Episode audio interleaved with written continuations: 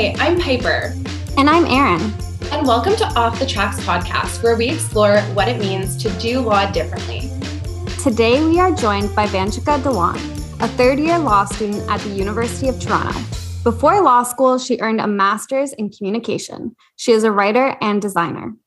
Vanshika is passionate about sexual and gender-based violence advocacy and policy and love stories of all kinds. So we are so grateful to have Vanshika on the podcast today. Thank you. Yeah. Hi, I'm Vanshika. Thank you so much for having me. We're so glad to have you here. So to get us started, we'd love to hear a bit more about why you decided to go to law school and chose a l- legal career. Oh my goodness. Um, yeah, just a really easy lowball.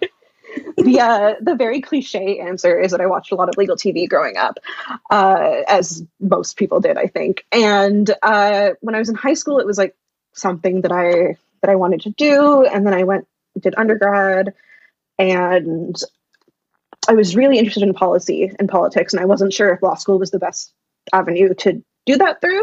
So I, I did my master's in communications, which with a focus on policy and politics. And then I still applied to law school and kind of was on the fence about whether or not I'd go. And then when I got into U of T and um, got to work in politics and didn't love it nearly as much as I thought I would, loved it, but didn't see myself doing that for the rest of my life. Um, it just, it was the thing to do. And I was really just ready to take the next step and do something. And uh, there's so many places that law school can take you. So And what's super cool, Vanshika, because I was stalking you on LinkedIn like a normal person, and I noticed that your undergrad, correct me if I'm wrong, was a Bachelor of Science in medical, biomedical. Yeah, yeah. Yeah. And so how did you, like, you were in like this sciencey space. Clearly, I have never been in a sciencey space. You were in this sciencey space, and then you went and did communication and politics, and then you went to law. So I feel like you've sort of had these like three really distinct types of study, and obviously communication and law, policy, all that jazz, politics do are like well married, but how did you kind of like move around in those different spaces? Yeah. Um, so as I mentioned, high school, uh, I went to a high school that was very like science heavy, very, very STEM heavy in general. So I took mostly science, math courses. I was really good at all of those things and was encouraged by my, by my teachers to do all of these things. And I didn't really take any humanities courses or arts courses other than English, which shockingly I did really poorly in, in high school, all the way up until grade twelve, when I had a fantastic English teacher who, uh, let me write what I wanted to write about. And then I learned I was good at writing when I did that. um, but I, yeah, I was really into science. It, the science bachelor's was like kind of the, the route to go. There was no really question about it.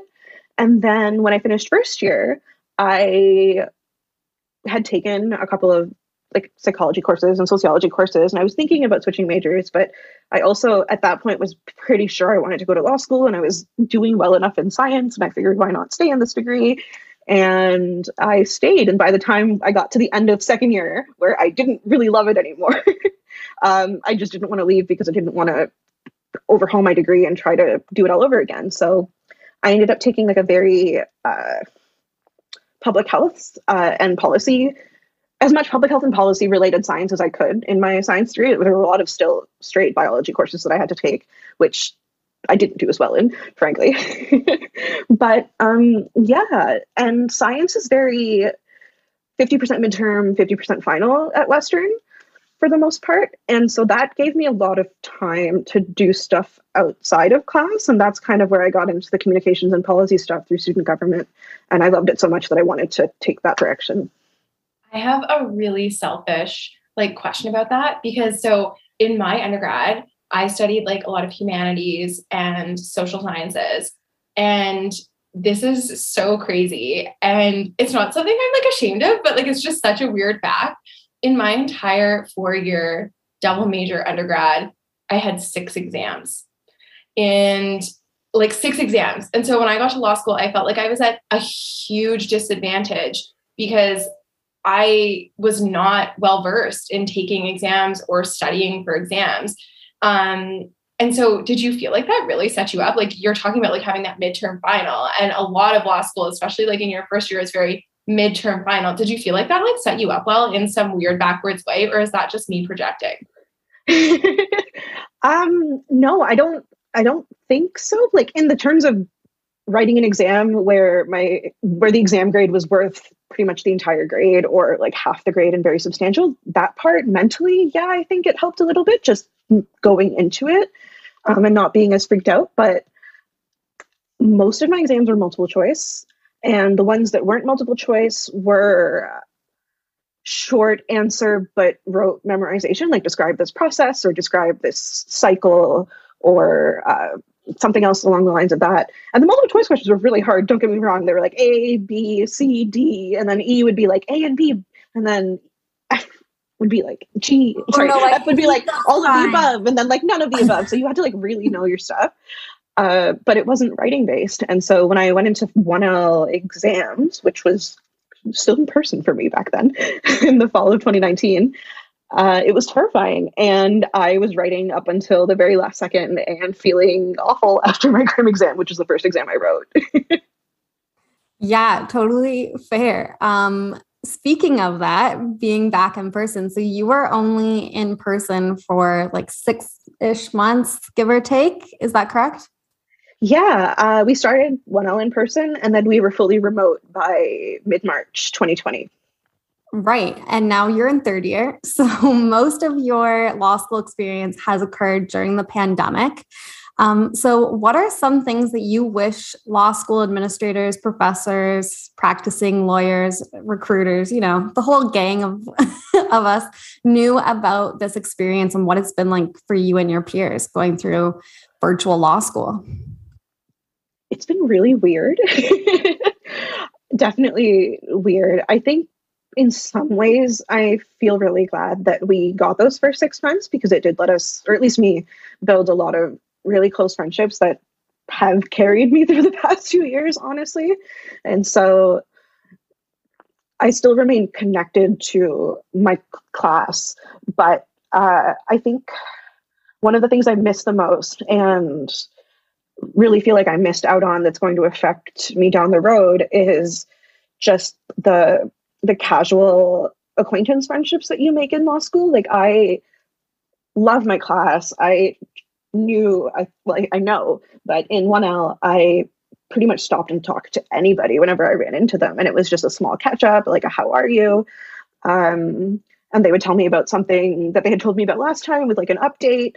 And that was how I maintained those friendships. And they were really important to me despite being casual. And I think I lost all of that over the course of the pandemic because it's not really something that you message someone out of the blue. And then on top of that, there's all this social fatigue in general in communicating online. And so when I would interact with people, I would just miss them, even though my like the extent of my interactions were five minute conversations like in the atrium of the law school.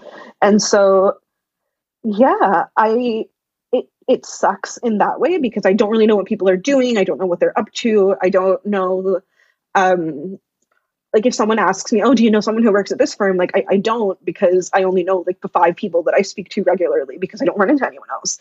And I think that that kind of, um, not network per se, but just like community is missing. And I feel like that's going to have effects downstream because I just I just don't know my class as well as I wish I I did because of how this has played out.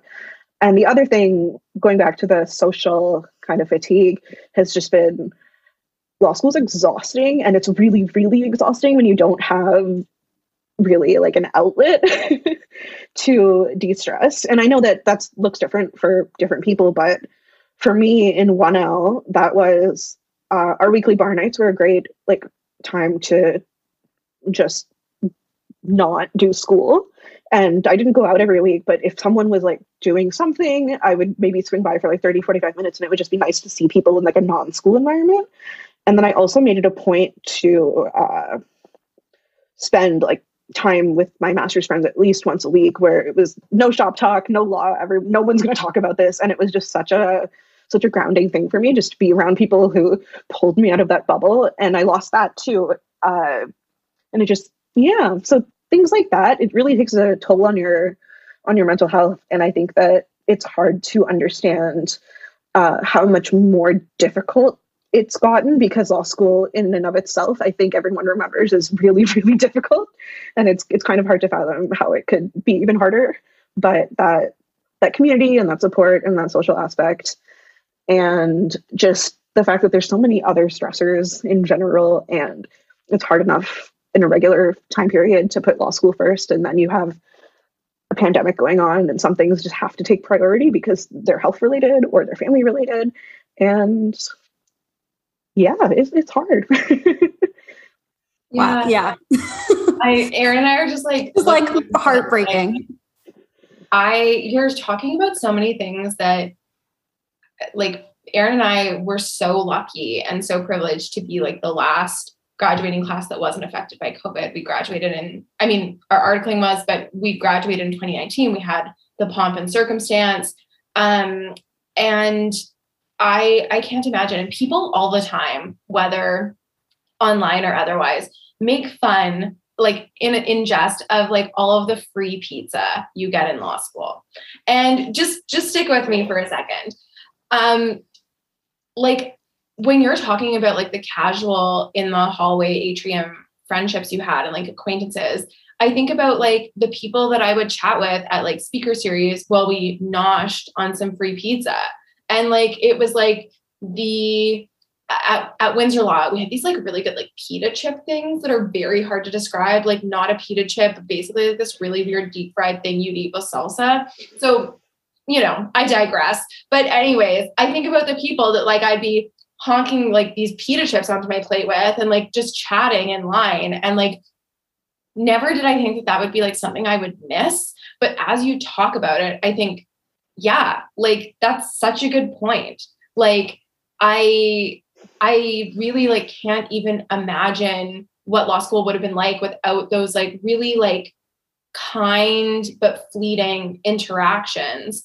And doing it from home just seems like in so many ways unbearable. I found so much of law school, especially first year, so challenging and so isolating. And so the fact that you have been in this law school from home bubble, I, I can't imagine. And I think like just in general, like the world needs so much more compassion when it comes to the circumstances people are going through. But something that you touched on that I find really interesting, and um, Erin and I read an article you wrote recently about how like the pandemic has been affecting law students, and um, how everybody has different experiences, and like everybody has different things going on in their lives, like personal, professional, familial, whatever it may be.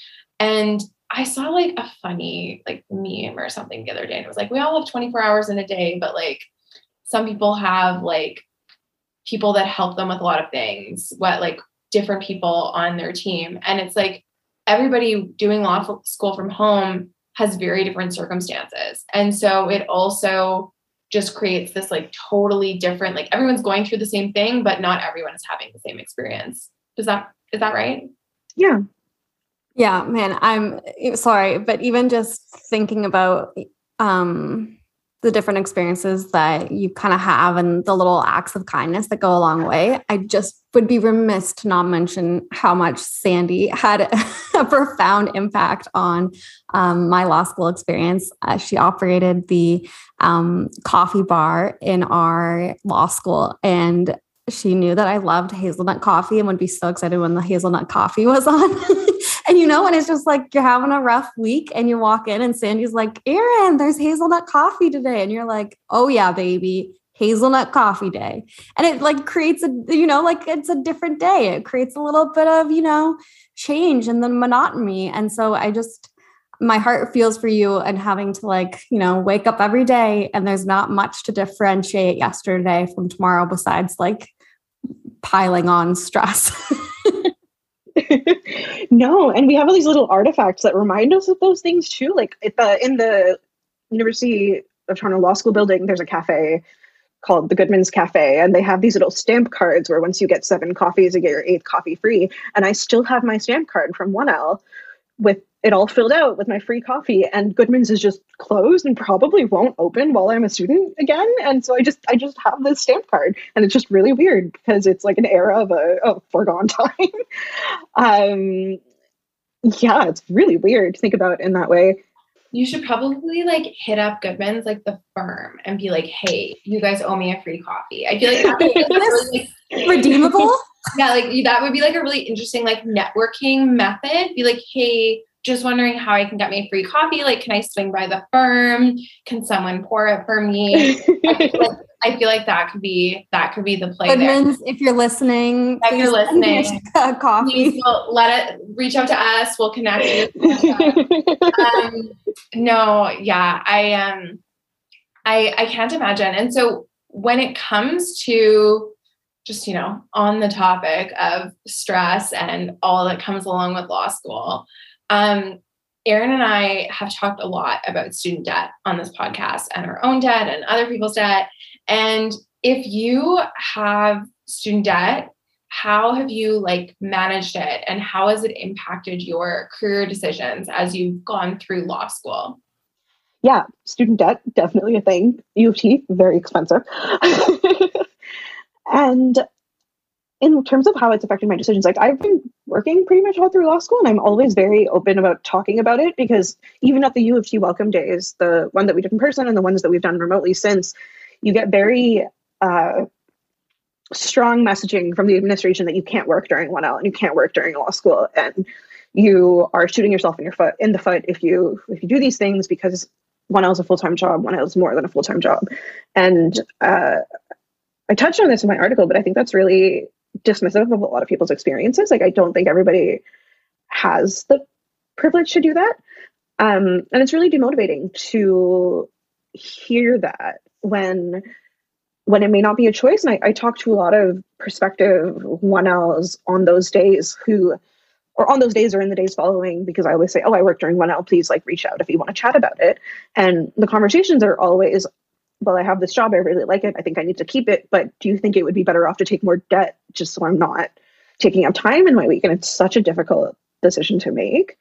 And I think everyone has to make it for themselves, but it's it's really annoying. And so that's one way that it's affected uh, my schooling for sure. I worked, I kept my job in politics through law school and I worked part-time, which was also just convenient because the legislature is like five minutes from, from U of T. Um, in two L, I T A'd. Yes, I T A'd. And in three L, I just finished T A'ing one L crim at Ryerson, which was very fun. And so I also really like doing this. Like, it's not um, onerous in, in a lot of ways, because I love mentorship and T A'ing has been a really, really great way to do that. But it's still work. And it's still, like you said, time that is taking hours out of my day or week. Uh, dedicated to things that aren't necessarily my schoolwork. And I think everybody has those. And I personally am someone who has spent more hours on extracurriculars and work and myself and television than school pretty much my entire life. But yeah, it's it's one of those things. What has been one of the most significant setbacks you've faced throughout your education or through law school? And what did you learn from it? Whew. Um, I think mental health in general has been a big one. I like post-secondary is stressful, even more stressful when you have mental health condition. And so a lot of my undergrad was figuring out how to manage that and figuring out what the best ways to take care of myself while also doing very stressful things were. And I had a really good year in my master's. Like, I think it was my best like year mental health wise that I'd had in a really long time. So I started law school with all of this energy and joy and I'm doing so well and I'm going to go like mentally, not grades wise, not at all, but I'm doing so well for myself. Like, this is going to be such a good year. Um, I'll be able to dedicate all the time that I want to, to like academics and social things and whatever. And I got into a really weird place in like late October because of that Um, existential crisis, I think, that sets in around whether or not you should be here and what you want to do with your life, and law school in general is so overwhelming. And that started like a bit of a downward spiral, and it was very shortly followed by uh, an experience of sexual violence that set off a lot of things for me that I thought I had dealt with in undergrad that I clearly had not fully dealt with, or that that just triggered And so that was really hard. And I remember sitting in the uh, the assistant dean's office explaining, like, this thing happened. I don't know what to do. Like, do I, what are my options? Like, can I, can I take the term off? Do I have to drop out? And what that would be like. And so I was told that if I wanted to uh, take the term, that I would have to take the whole year and start one L again the following year, which I absolutely did not want to do. And so I kind of just worked with the assistant dean around accommodations and got through the term with the support of wonderful friends and just profs and everything. But in terms of what it taught me, it was something that I said a lot during that time, and that those months of November and December were that law school doesn't leave you a lot of time to just be a human. And you kind of feel like you have to forgo being human and feeling things and processing things because it just takes up too much time, and you don't have that time because you should be reading or you should be doing something or you should be networking. And so it really changed my outlook on on law school in that way, because I since have prioritized like the human aspect of it. And yeah, for sure, it's taken a toll on my grades. Like, I'm not at the top of my class by any means, but I'm also happy and doing fine for myself. So yeah. Thank you so much for sharing with us, Vanshika. Um, unfortunately, that's something that we can all relate to, um, unfortunately. Um, and I think you're really right in saying it. Law school really doesn't leave that space for us to take care of ourselves. And I remember when I was dealing with stress uh, related to um, leaving an abusive relationship, I was having a lot of, what's the word?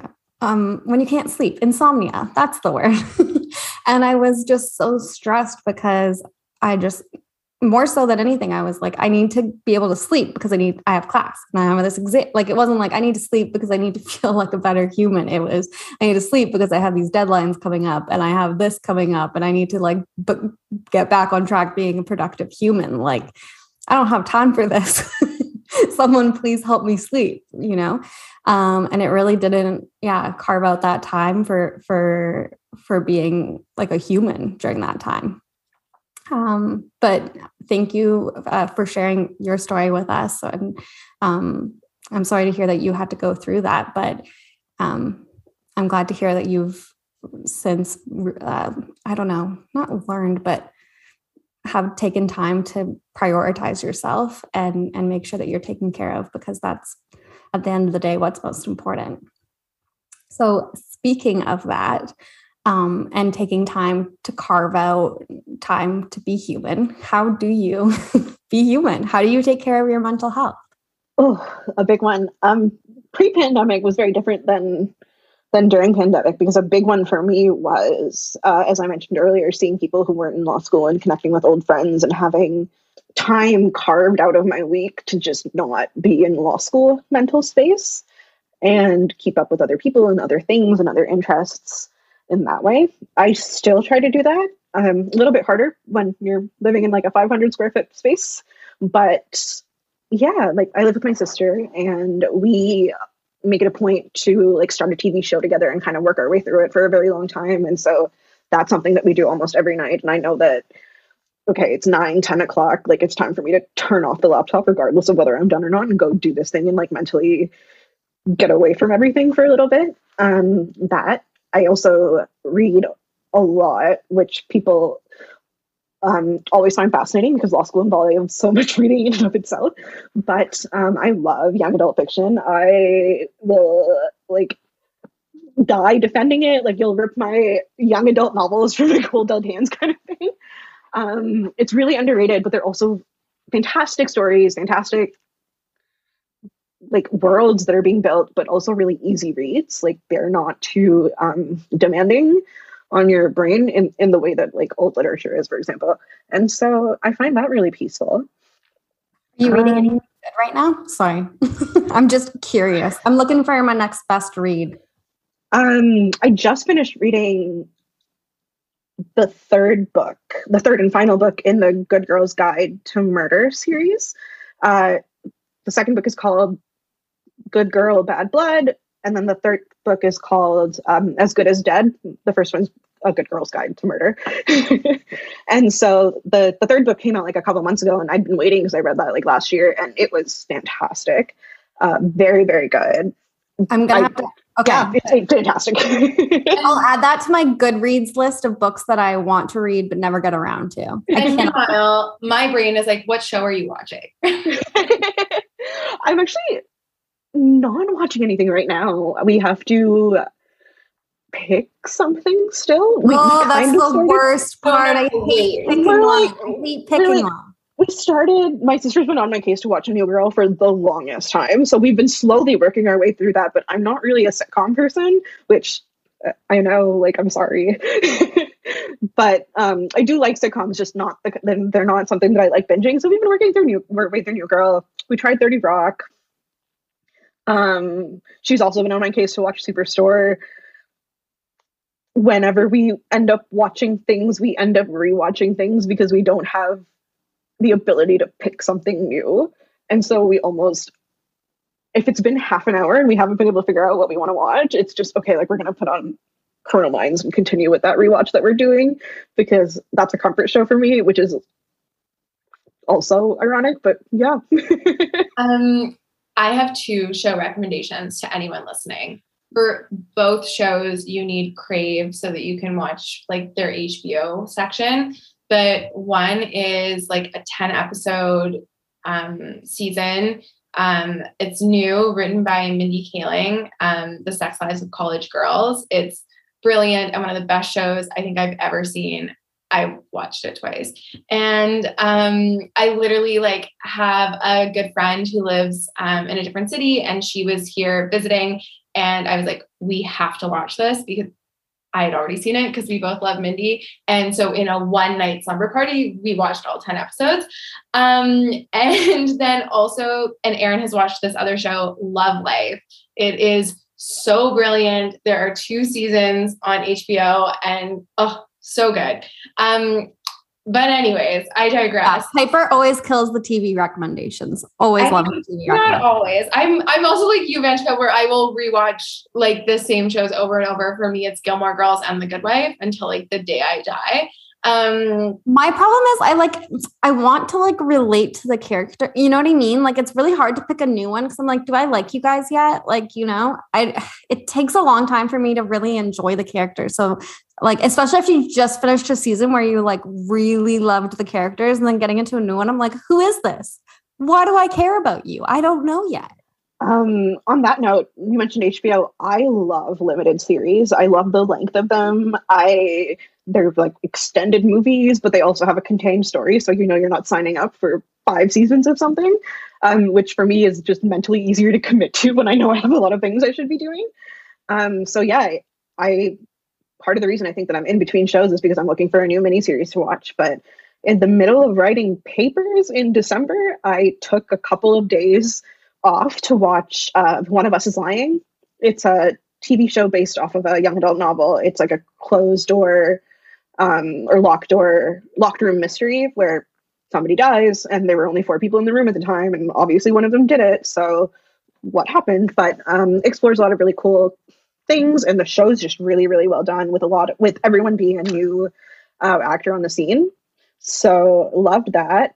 Um, followed shortly after by my sister and I watching this three hour B B C And Then There Were None adaptation of Agatha Christie's novel, which is like the original closed door mystery where ten people are on an island and then they all die, and you got to figure out who's doing it because it has to be one of them.